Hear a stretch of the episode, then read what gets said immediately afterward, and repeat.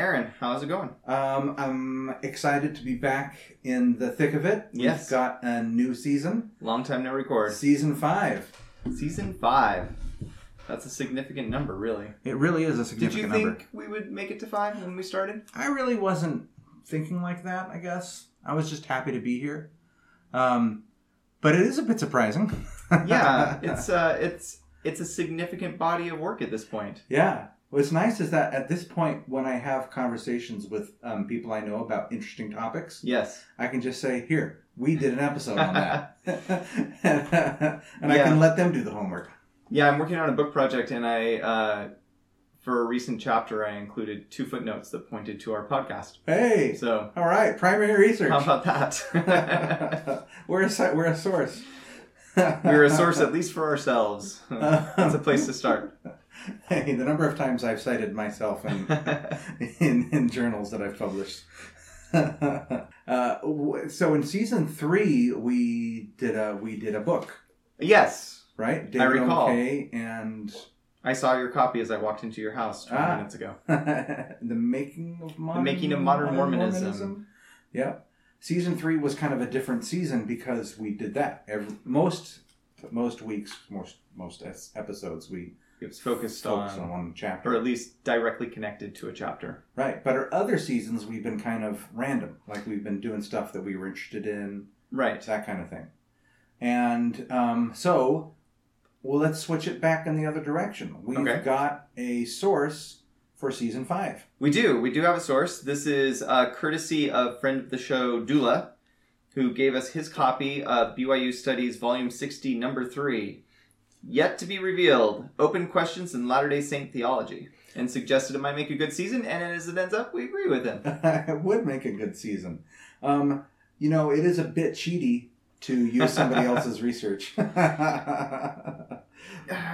kind of not. Ki- yeah, kind of not. Also, like if if everybody was doing something original, there's no way to grow upon what's been done before. Plus, the mission, as you will see as we talk about this this source, is different than the show, than our show, in certain critical, interesting areas. And yet, it is highly similar to what we do at the same time. Yeah, it is. It's great. So let's first stop. Let's first talk about um, BYU Studies. Yes. Okay. Okay, BYU Studies is a journal, right, It is. of scholarly research.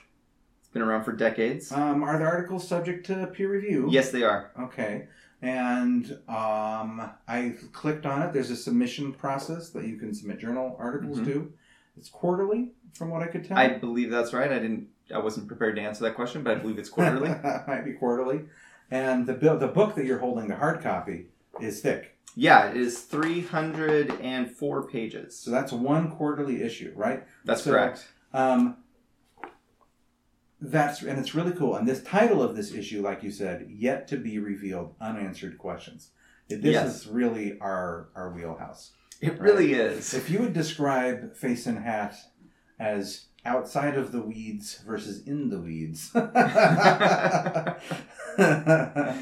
yes, we are weed, um, and we are in the midst of them. Um, so yeah, so that's where we are. Um, yet to be revealed.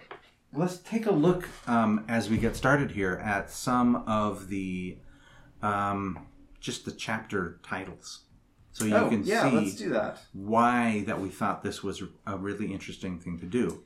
Aaron, Yeah. is God subject to or the creator of eternal law? Okay. So it, this chapter title is a great one to pick first because it's um, what is eternal law, and could these things be like contrary, being subject to or creator of? Right. Right. Um, pick another one.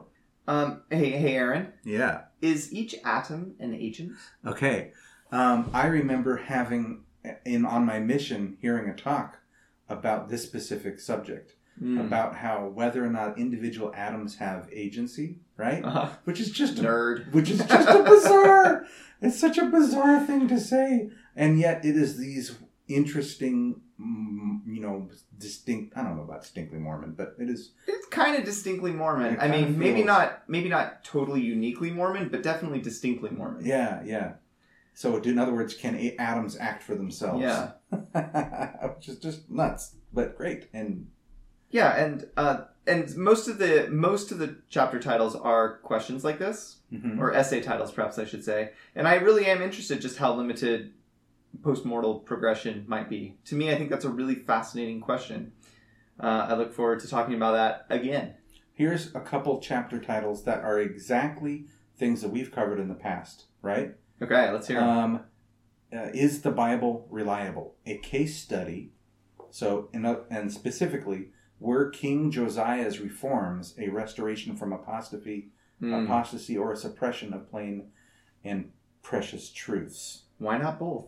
And um, I, th- when I first read this, I thought I knew what it was talking about. I thought it was talking about how King Josiah, how the book of Josiah, with the whole mark, march around, you know, Jericho. We talked about. We did. oh, episode- Joshua, the book of Joshua. So we're going to cut that from the episode, or maybe not because it's kind of funny. But here's one: Will things get better or worse before the second coming? we have talked about that. We've talked about that more than one episode. I'm yeah, it's one of my absolute favorite subjects, and so hearing some scholars talk about it would be great, right? Yeah, Here's the King Follett discourse, pinnacle, pinnacle per, or Mm-hmm. peripheral, right? yeah. And Uh. some things like that I don't really think are that important, but are fun to talk about, and we haven't. Like, was Jesus married? Yeah, the the epitome of something that is not that important, but also very interesting, um, or kind of important, I guess, depending on how, how you talk to. Yeah. Maybe it is really important. If we do that one, I, I will tell the story of someone who thought this was really important. Right. Okay. So let's. Okay. That's so. That's those are some of the topics, and here's what we're going to do, dear listener. Today, we're going to talk about the introduction to this issue, Mhm.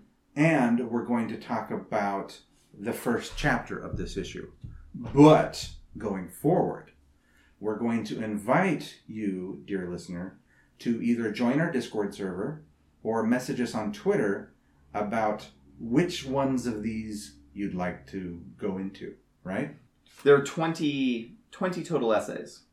I think that's more than we usually do in a season. It's definitely more than we do it. We we aim for about 10 episodes a season. yeah, so it's about 10 double. to 12.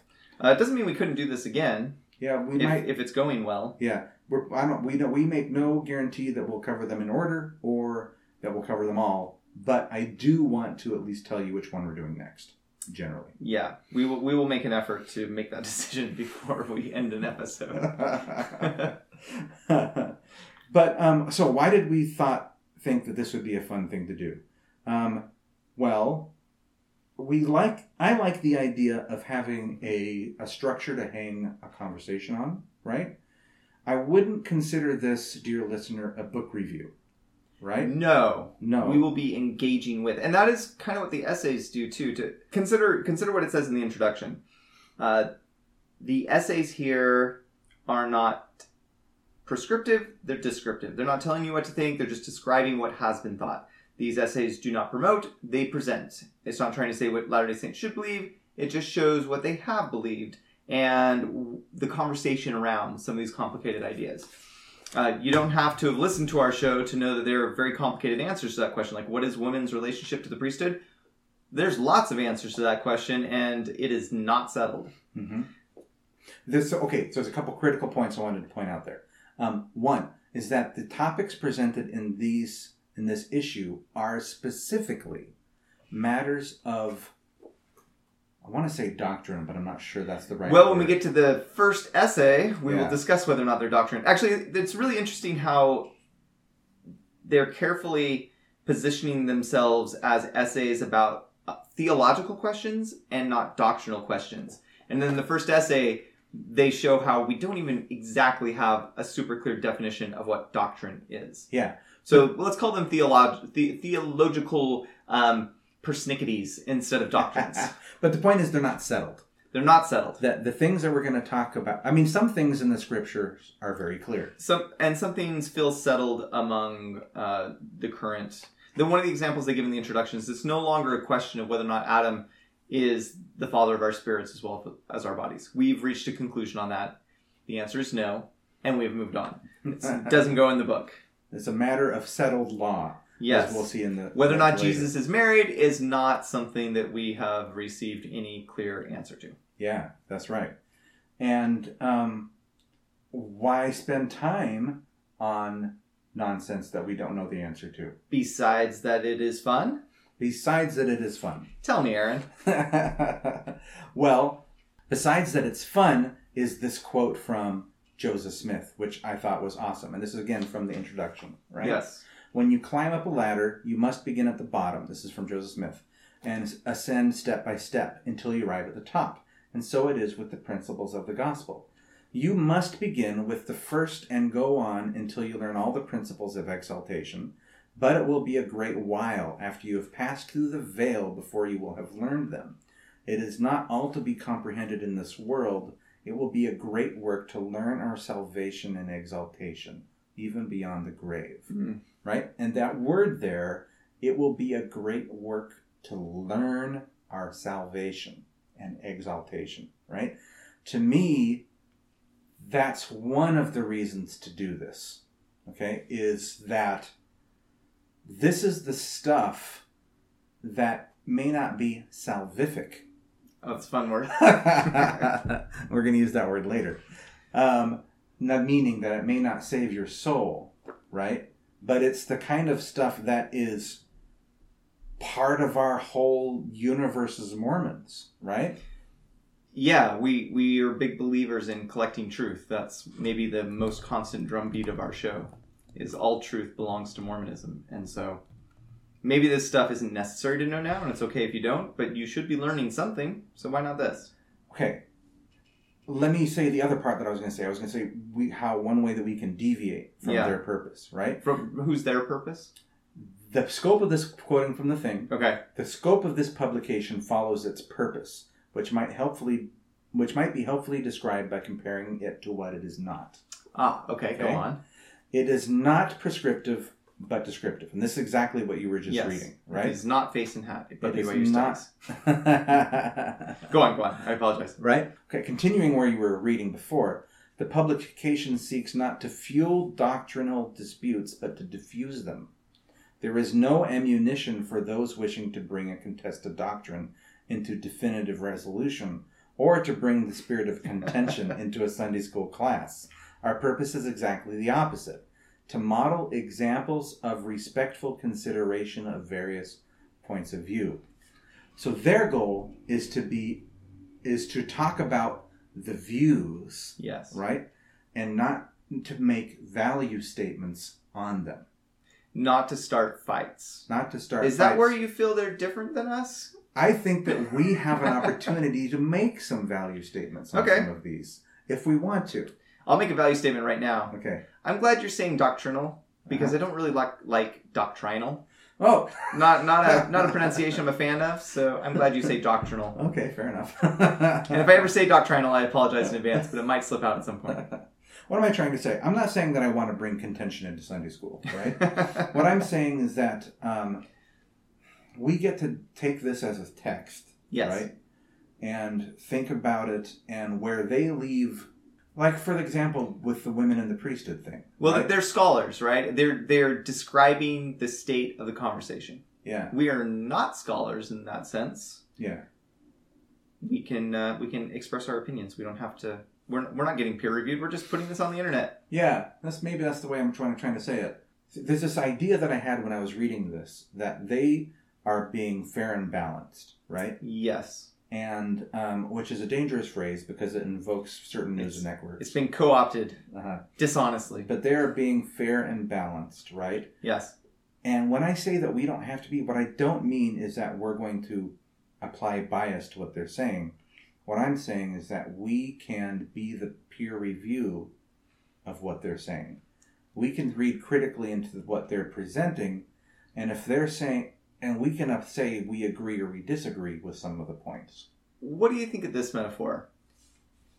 Alma's just given us a whole bag of seeds, different kinds of seeds. Yeah. We're going to plant all of them. Each each essay has several seeds in it, and Yeah. we'll water them and see which ones grow. Yeah. And we'll tell you which ones we think are the good seeds. yeah. Which sounds really kind of presumptuous of It us. is, and no one should assume that we're right. Yeah. And not even that we're going to get anything right. yeah, I, I mean, a lot of what you'll be seeing is our um, second impressions. Like we, we will read it ahead of time.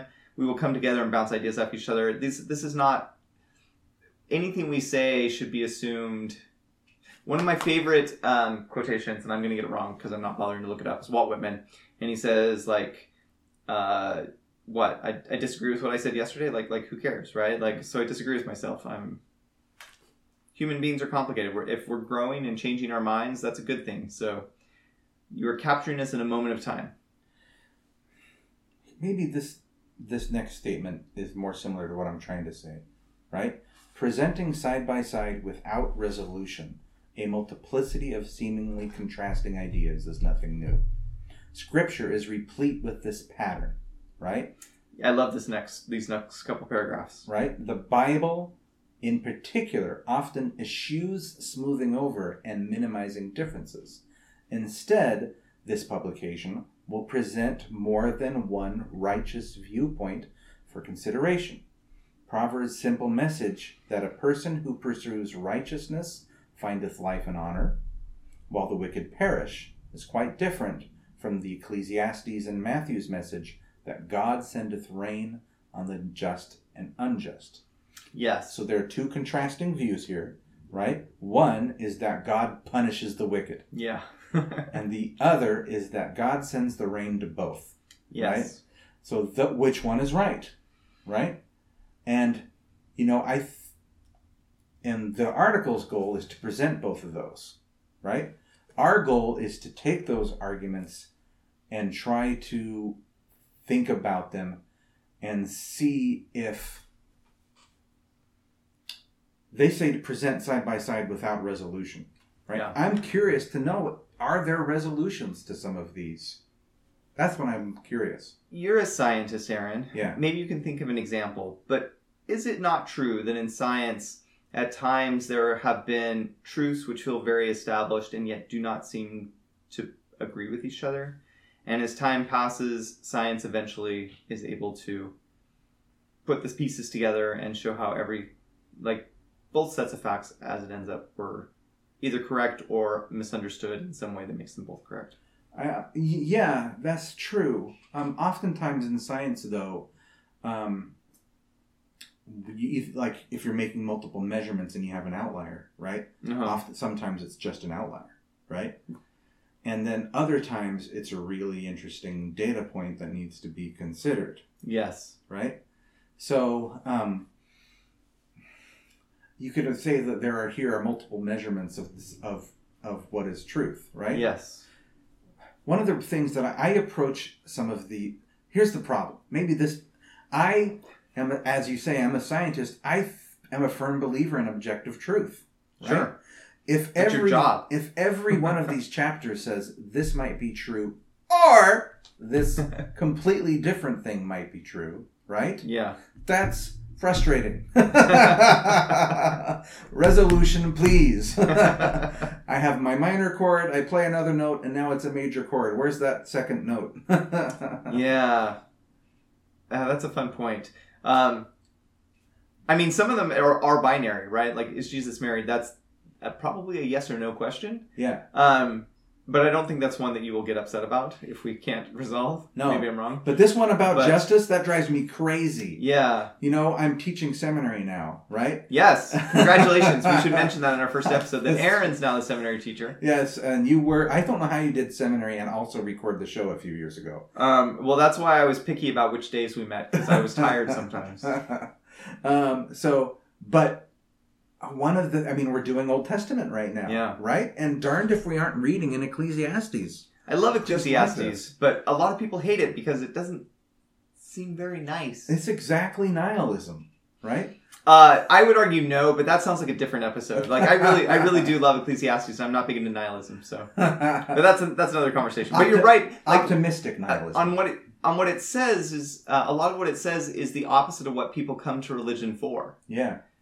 Um, which is part of what I love about it because um, I kind of like the complexities and the uncertainties, and I I, need I my religion to recognize that.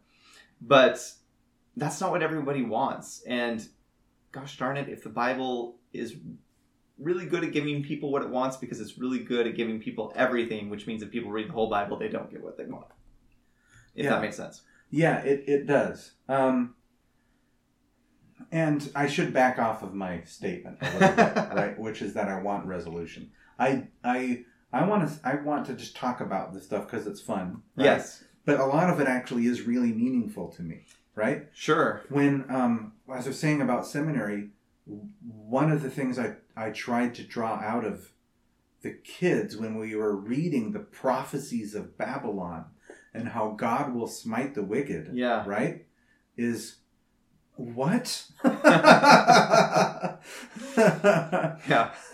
and I and I did I I, I I hope I got through got that through to that because it's it's crazy that God would smite the wicked, right? I look around and I see zero smiting. Yeah.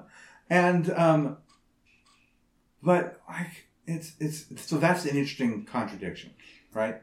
Yeah. When I think about a loving God. I think it also says a lot, and this will probably come up in more than one of their essays. Um, and we've talked about this a lot, but a lot of it has to do with the changing perspective of humans through history and how we think about other people and what we think about God and how that changes our interpretation of God's role in the world.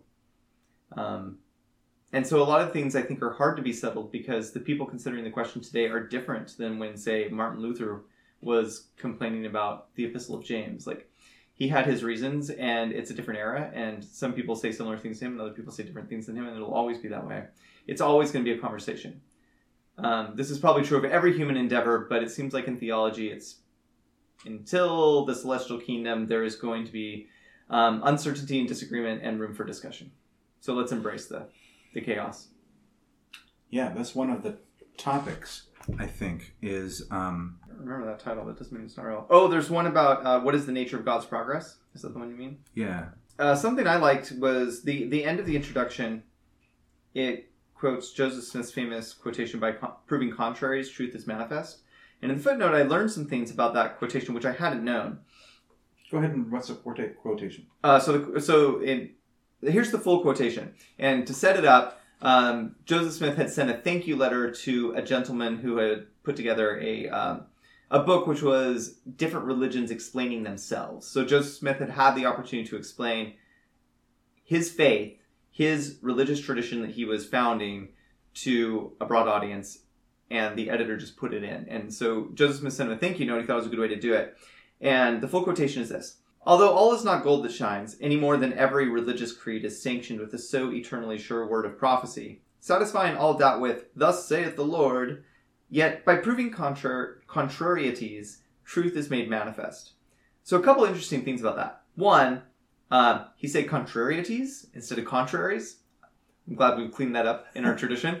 Um, two, in the letter Joseph sent, that most quoted portion about by proving contrarieties, truth is made manifest, is also marked as a quotation, which suggests Joseph got it from somewhere else, though apparently nobody's found where he got it from, so who knows. Mhm. Um, and also, what's fascinating to me is that this was this was almost a way of embracing all other religions. I mean, Joseph Smith's origin story is like no religion's good enough. Yeah. And yet, um, here he is like embracing every religion as containing some sort of truth and every tradition as having value.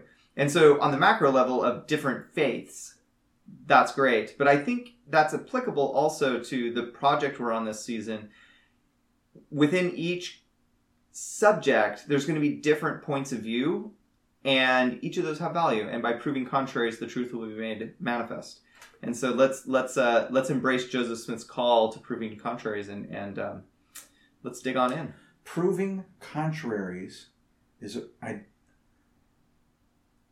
What does that mean? I, I think what it means is that it's it doesn't mean that you're proving that two things are con- that are contrary are both true. Yeah. It means by grappling with the contraries and finding your way through them and finding you find truth on the other side of those contraries. This is something that Terryl Givens talks about a lot in People of Paradox, which is a book we've mentioned before. Isn't there something about bread Bread, and dough? Bread and dough. I don't know where you're going.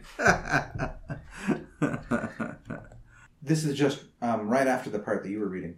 A common 19th century usage of the word prove meant something else. other than today's to demonstrate conclusively by evidence. And I think you had called this out before we started the show that you liked this next bit. You know what? I think I didn't finish reading this paragraph. Rather, proving was to find out by experience or to test quality by measurement, right? Mhm. Consideration and by allow and allowing it to manifest. So bakers follow a similar sense of the word when they give dough time to prove, letting the yeast do its work before it enters the oven. These meanings of prove suggest that a fuller understanding of truth can come by keeping multiple perspectives in mind and letting them work themselves out in patience and God's own time, like fruitful leaven. That's pretty good. It's pretty good. It's the end of the introduction, Yeah. and it kind of goes back to what I was saying before: is that I was I was I was wanting resolution, right? Mm. One of the they say in this they call it out many times that their goal is to present um, not opposing viewpoints, but different understandings of theological questions, Yes. right?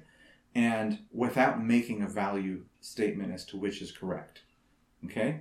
And, um, but here they say the reason you do that is to let them prove, right? Yeah. To let them cook. And eventually they will work themselves out in God's own time. It could well be that the debate, like the within the church debate, has value in helping us grow um, and preparing us to understand something. Um, I, th- I think that what you're saying is that it's being done on purpose. I, I'm I'm willing to accept the possibility that it's not that God is lazy or that we're not um, worthy, but that there's value in us not knowing things. Yeah. Um, I was talking to a student at lunch today who likes to argue, is what he says. He comes in at lunch, but basically what he wants to do is just disagree with people and tell them they're wrong about whatever the subject is. uh-huh. And Are you sure you're remembering this correctly? Or are you wrong? unfortunately, I've had this I- conversation with him so many times. Yeah, I, I did it back. Yeah. Um, are you familiar with the Monty Python sketch about the guy who goes in for an argument? Oh, the argument class or argue. Yeah, oh, yeah. he buys an argument. He buys an argument. Yes. Yeah, yeah, yeah. We'll include a link in case you don't know. But um, I, I asked him to listen to that today, and he was very offended because he doesn't think he's just contradictory. And he spent the next 20 minutes saying, I'm not contradictory. I can't believe you would say that. I'm definitely not contradictory. So um, I don't think there's any value in that. But I do think there is value in not being sure what the right answer is and, and ha- bringing humility to these questions. Yeah. And uh, debating them from a position of vested interest, but not desperation. Like it's okay not to know. and that's a critical point that it's okay not to know. Um, and I, but this sentence kind of gives me faith that someday we will know. Yeah. Um, If you- if eternity we is a long of, time. If we think of of eternity. hmm Um, let's do some, let's do an example. Our case study of of what it means to present alternative interpretations of something without actually deciding which interpretation is correct Is super meta. is super duper meta, and it is the first um, chapter article, the first article Uh, Article works for me. by Michael Goodman called "Oh Say What Is a True Oh, say what is. Oh, say what is truth. Thank you. Approaches to doctrine. In other Um, words, what is doctrine? Yeah. What does the word doctrine mean? And this is so philosophy 101. Yeah. You like semantics? Well, we got your semantics got- right here, baby. Got semantics right here. Right? And why so why is why is it important to know what the word doctrine means? Well, we use the word a lot. We sure do. Uh, he did um, a qualitative um, survey of how the word doctrine was used in general conference by uh, members of the First Presidency and the Quorum of the Twelve over, was it 30 years? And had thousands of instances. It's just a word we use a lot. In fact, I would divine I would um I would separate this into into a couple different sections, right? Mhm. First what he does is he does primary research. Yes. right? Where he does what you just said is look at the usage of the word doctrine over the last 30 years in contra- conference talks Yeah. and try to figure out a way to distinguish the, between things that are not doctrine and things that are. But then he does a survey of li- of other people's perspectives, um, how other people have defined what doctrine is. Okay. Yes. So before we get into that, I want to first make find I want to first quote why this kind of thing is important, right? Um, remember what I said earlier. I am a firm believer in objective truth, right? Yeah, yeah. You so you claim. I love. I I'm getting that phrase from the Good Place. Objective truth. it's possible. Feel like Hey, it's callback. it's a callback. I feel like the Good Place has that phrase in it somewhere. Um, oh, it's a smell. It's a smell. Is objective of truth a smell in the good place? is. It is? in the good place. Um, smells objective truth, and I think it Or smells maybe- like warm pretzels. That sounds familiar. Yes. um, so statements by church leaders abound, extolling the virtue and power of truth. But such statements often beg the question: What is truth? Scripture says that truth is knowledge of things as there are, as they are, and as they were, and as they are to come. Church curricular material further states that divine truth is absolute reality, it's my And- favorite kind of reality. and truth is eternal. In the in theology of the church, truth is intrinsically connected to God, right? So we're going to start with the word truth, um, right? which is what I thought this article was going to be about. But it But ain't. it, ain't, it isn't really. It isn't. It's about doctrine. Yes.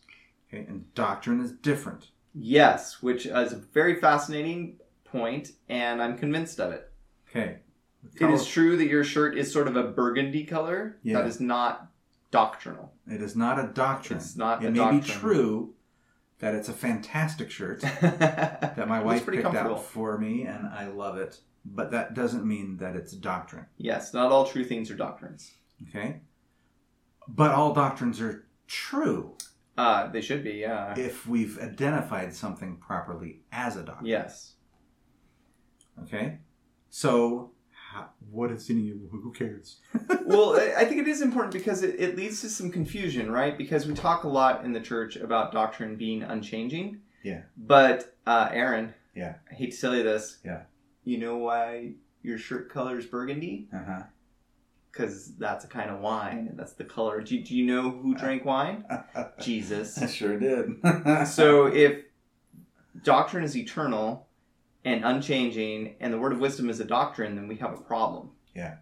So this is why it's important to identify what are what is doctrines, right, and what is practice or policy, because the one is sat, sat, satisfying, right? Doctrines, they really are when you learn them and you feel the spirit, right, and the truth testifies to you from God. There's something like I would I would even say, if you don't mind, religious about it. right?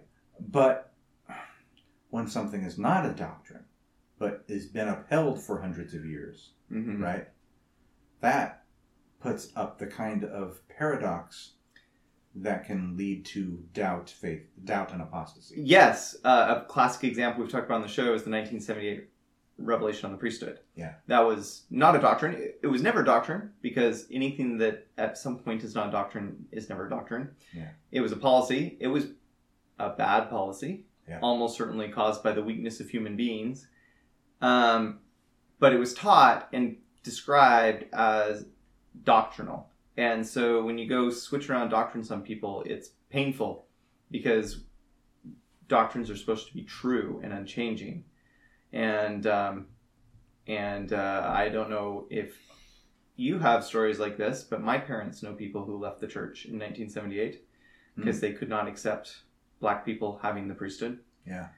So um, I, I mean, it seems a little unfair to blame that blame that entirely on doctrine because I imagine if you embraced the more important doctrines, maybe that would carry you through. Let's talk about this first definition. I don't think we're going to cover all of them. I like the one that Michael Goodman actually proposes here, right? So what he did was he he went through and he did this survey, as you Yeah. say, of the word doctrine. and what he found was three um, Criteria, three criteria. Um, descriptors, yeah, of what doctrine identifying traits. uh, what doctrine is, and for something to be a doctrine, according to this definition, It must Right. be all three. it must be all three, right? And the three points are: is it eternal? Mm-hmm. Is it salvific? I mean, just three cheers to Michael Goodman. what a great word. You know, out of context, out of context, that could be like it could be saliva, or it could, it feels like Salving? yeah, yeah. It, it, I'm glad in in context it's fine, and if you're a theologian professionally, it's fine. But I worry about that just showing up in my everyday life and me not. oh, come uh, on. It's jump. It's joining my It's, it's vocabulary. it's entering your vocabulary. yeah, salvific. Because it sounds so much like terrific. Dang, oh. that's salvific. Come on, see that on the side I'm, a can. I'm not saying it's not a good word. I do like it. All right, I just, um, yeah.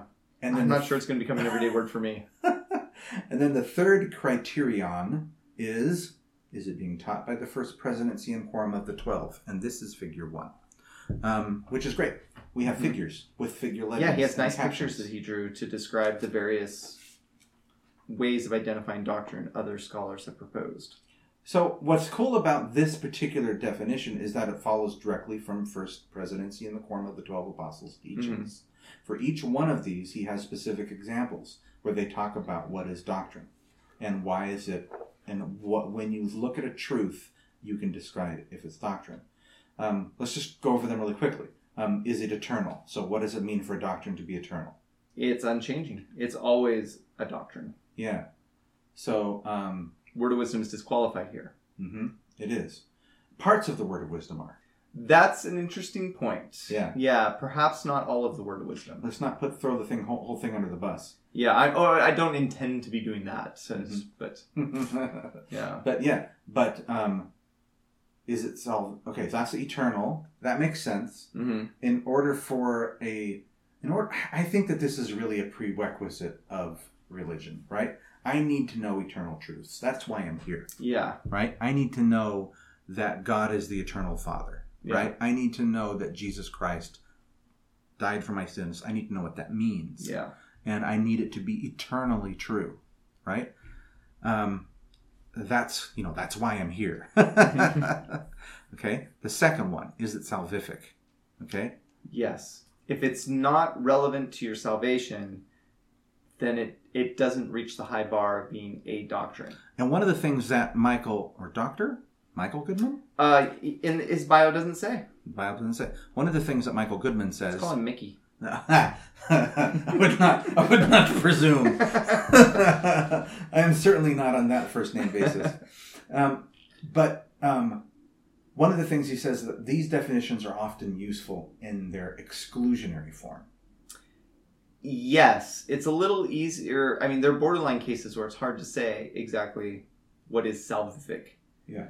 Um, because if you must obey the commandments for salvation, just as a proposal that I think is debatable, but um, if you must obey the commandments, then and if the word of wisdom is currently a commandment, then it's salvific because you must obey it to be salvationized. Perhaps David A. Bednar explained it. This explained this most cogently. A gospel doctrine is a truth, a truth of salvation, revealed by a loving heavenly Father. Gospel doctrines are eternal, do not change, and pertain to the eternal progression and exaltation of heavenly, fa- heavenly Father, sons, and daughters. Doctrines such as the nature of the Godhead, Godhead, the plan of happiness, and the atonement of Jesus Christ are foundational, fundamental, and comprehensive. The core doctrines of the gospel of Jesus Christ are relatively few in number. And then later it says, saving doctrine, saving truths, or essential to or for salvation. Right? I like this idea of them being relatively few in number. Um, something I've noticed former members of the church say a lot online is that um, statements like um, something like the Boyd K. Packer statement earlier in this article that procedures, programs, administration change, but uh, uh, principles doctrines don't change. That sort of thing is that it's just a way to change things and say well those were never doctrine in the first place. And and that's one way to interpret it but i, I think the better way to interpret it is a sort of humility that ultimately there are very few things which are doctrines and the rest of it is what we get to fumble around with as a church and we get to try to figure out better ways to do things and um, i think that you can interpret all these statements by the leadership of the church as a sort of humility that they're willing to limit the number of things that they are confident enough on a definitional level to call doctrine. And those things are limited to what's eternal and what's um, salvific, but there just also aren't that many of them. What? Yeah, I, I also really like that about how there's not that many because it simplifies things. One of the things that is it Nephi says he Mhm. glorifies in plainness or something. Yeah, Right, and then of course cites Isaiah a lot. he's also like complicated. he does say that he delights in Isaiah, which I am I am finding, by the way, as I do seminary this year, that I am also delighting in Isaiah. Isaiah is easier to delight in when you really spend time with him. Yeah, yeah. It's been I've I've been really enjoying it. Um, okay, but my point is though that plainness and simplicity, right? These are these are the important fundamental doctrines. I like that. Um, right. That's a value statement. I just Yeah. I like that. That's a Mhm. value statement. um, I'm going to put a value statement on this last one too. Okay. Okay. Is it being taught by the first presidency and the quorum of the twelve? I love this one. Okay. Go And on. I'm going to say why. Because it is so fundamentally different than academic research in like the Uh, physical sciences. Uh huh. Okay. And here's what I mean. Is it being taught by the first presidency and the quorum of the twelve means I'm going to take a person, right? hmm And just because they said something, that's enough, Yeah. right? I th- that is so different than than than anything that I normally deal with on a day-to-day life in my Sure. job, Yeah. in my environment, right? hmm Every other thing in my life invokes doubt and debate, right? Um, especially when it comes to research, hmm right? It's not enough to say, I observed this. You need to say, I observed it 10 other times, and so did they, Right. right? and so did this machine. Like, here's the readout, right? yeah. Um, I think it's really cool. Here we're just saying they said it, and that's enough, Well, as long as it's also eternal and salvific. Yeah, right? Yeah. And consistent. Yeah. he didn't say that here. No. Well, uh, he kind of did. He it's, said it's implied. It's implied that, Yeah. that it's being has been taught over the last. He does years. mention somewhere that uh, like there are things that not everyone talks about, and even if right now as the apostles travel from stake to stake, if they're all saying something similar about ministering, um, that doesn't Yeah. turn into a doctrine. Yeah. because it's still not eternal. But I- okay, I, Something wa- that changes. I wanted to say something else about that though. Even though I said that I love it, Yes. it is fundamentally frustrating. right? I was because I we at the end of this conversation we can't list for you a list of doctrines. No, Not without a great deal of research and study and prayer, probably. and even then, it's none of our business to be telling you what the list of doctrines is, That's right. They make it very clear because we are not in the intro. in that third leg of the stool. We are not apostles and prophets, seers and revelators. okay, but this is only one way to think about what doctrines are. Right? And there are several that are presented here. Yes. Just to cover a few of them, right? Um, what is a what is a what is a level of authoritativeness, right? Mhm. You can have canonical doctrine, right, or stuff that is part of our scriptures. Yes, this is the Armand Mauss. Uh, Moss or mouse? I always thought it was Moss, but now that you mention it, I'm not certain that I know that. Sounds like Gauss. Yeah, it does look like that. I mean, I know his name very well, but I'm not sure I've ever. I don't know. We're gonna leave this kind of stuff in, man. The viewer gets, Yeah. the, the listener gets the stuff, man. Yeah, you can, you can feel smarter than us because you know. so canonical doctrine, and then less than that is official doctrine, right? And then authoritative doctrine, and then popular doctrine, right? So it's the spectrum of uh-huh.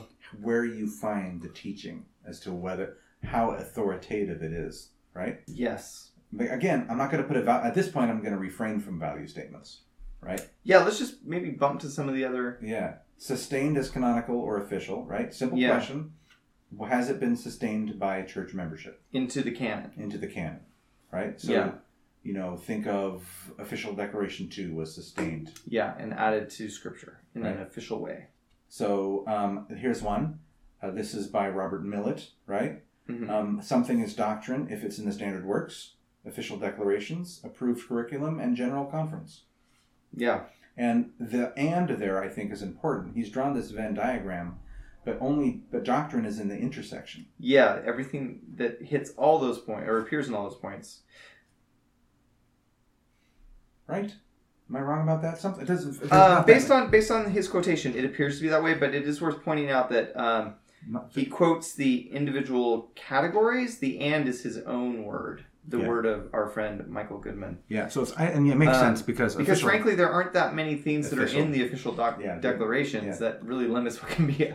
yeah. So that makes more sense. Is that Yeah. these are just criterion, as it were. Yeah, and you can judge how doctrinal it is based on where it fits here. Okay. A hermenet herm. Uh, boy. Hermeneutic. Okay. Just say it again. Hermeneutic. Okay. Are you, are you doing something on purpose there? Is Uh, no, I, I believe it is pronounced hermeneutic. Yeah, I believe that's correct. Although, you know, this is not what I went to school for. Uh huh. What English? Uh, no, uh, hermeneutics. Oh, okay. I was going to say to the contrary. I know what you do for a living. Yeah. um, so this one is fun because it is what is doctrine? It's stuff that God answered your prayers about. Mm. I'm, I'm being overly simplistic here, but I think that that one is cool. And this goes back to what my um, what I told you before about the pearl network necklace. My my favorite analogy, one of my favorites that my mom taught me in seminary hmm right? Which is every time you have a doctrine that you don't know about, you pray about it. If you get an answer, right, and then you tie it, you tie a little knot around it on your pearl ne- necklace. So when you when you have Oh. some kind of faith destroying crisis, right, It doesn't fall off. it, when it breaks, the pearls don't scatter all over the room. There are some things you've already locked in, oh, that's interesting. and you can keep you can look back. No, I know that Christ is real, Yeah, right? I know that the Book of Mormon is, is true. I That's had something I these can hold answers on to. before. yeah. I like that. I like that. So that's kind of what they're going on in here. And then um, I think we're kind of out of time, but um, there's one last one, which is um, from core to esoteric, It's very similar to the Armand Mauss right? version, just Unchanging truth, shaped differently. supportive, and un- so core, supporting, policy, and esoteric. Yeah. Right. And um, yeah, I think it's really good because it's our. Res- this is the last bit of the thing, right? hmm He's quoting um, Joseph Smith. I never, I never feel to force my doctrines upon any person, and I rejoice to see prejudice given away to, way to truth, and the traditions of men dispersed by pure principles of the gospels of Jesus Christ. Unquote. In this spirit, each member has the right and responsibility to quote seek learning even by study and often and also by faith. Unquote. Yes. So, in other words, here are some tools. Use Mhm. them to distinguish between doctrine and non doctrine. Which is a very Mormon way to go about this. Yeah, it is. That's kind of how I want to approach the These various these articles. articles. Yeah. Right? I want to talk about them, see where we agree or disagree. Um, and I feel like I'm going to learn a lot. And I hope, uh, listener, that you come along with us. It's going to be fun. Yeah. It'll be good. Okay, Eric, before we wrap up, Yes. before we wrap up, two questions. Two questions. Um, first, if you're not a member of the Church of Jesus Christ of Latter day Saints, but you enjoy listening to our show, of which there's a few and we enjoy having you, Yes. why would you care about a bunch of Mormon specific debates? Um, probably for whatever reason you're here already. but honestly, like the the journey is. In, I mean, I don't know about you, but I uh, I don't listen to a lot of podcasts. But one of the ones I listen to is about legal issues, and I'm never going to be a lawyer. I don't want to be a lawyer.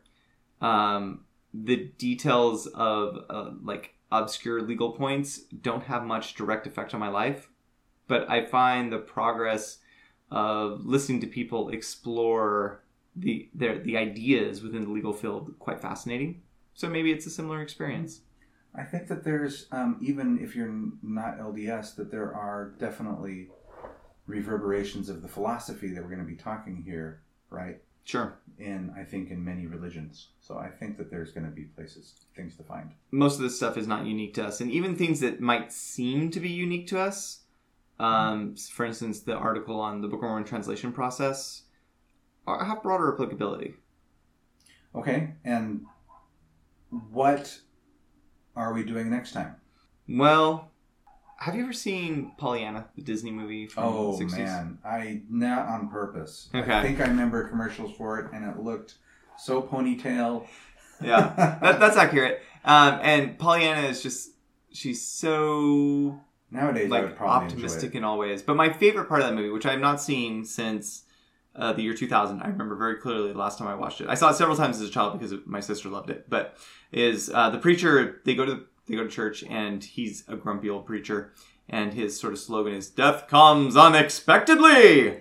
And he says it over and over again, um, and he makes the chandelier shake. He says it so loudly. But you know what, Aaron? Yeah, Death often does come unexpectedly. indeed. Maybe we should worry a little bit about what happens after we die. Okay, which means which means we have a pair of articles uh, one called how limited is postmortal progression which is about you uh-huh. and what is the nature of god's progress which is about god but they look like they might be connected so we don't know if we're going to do them both in one show or if we're going to split them up, but that's kind of where we're going next. tbd Yep. And um, again, join us on Discord if you want to talk about what things that you want to see. In the show notes, you'll see a link to the table of contents for the issue um, and the articles that we cited today. Um, you can follow me at Aaron Brewster. and i am t-h-m-a-z-i-n-g at the whole twitter place Yep. Or you can follow us at Face and Hat for the show. and do join our discord it's not super active but we are there and we are interested in talking with you so please join us Our music is by Daniel Foster Smith. And that's it. Thanks. bye Bye.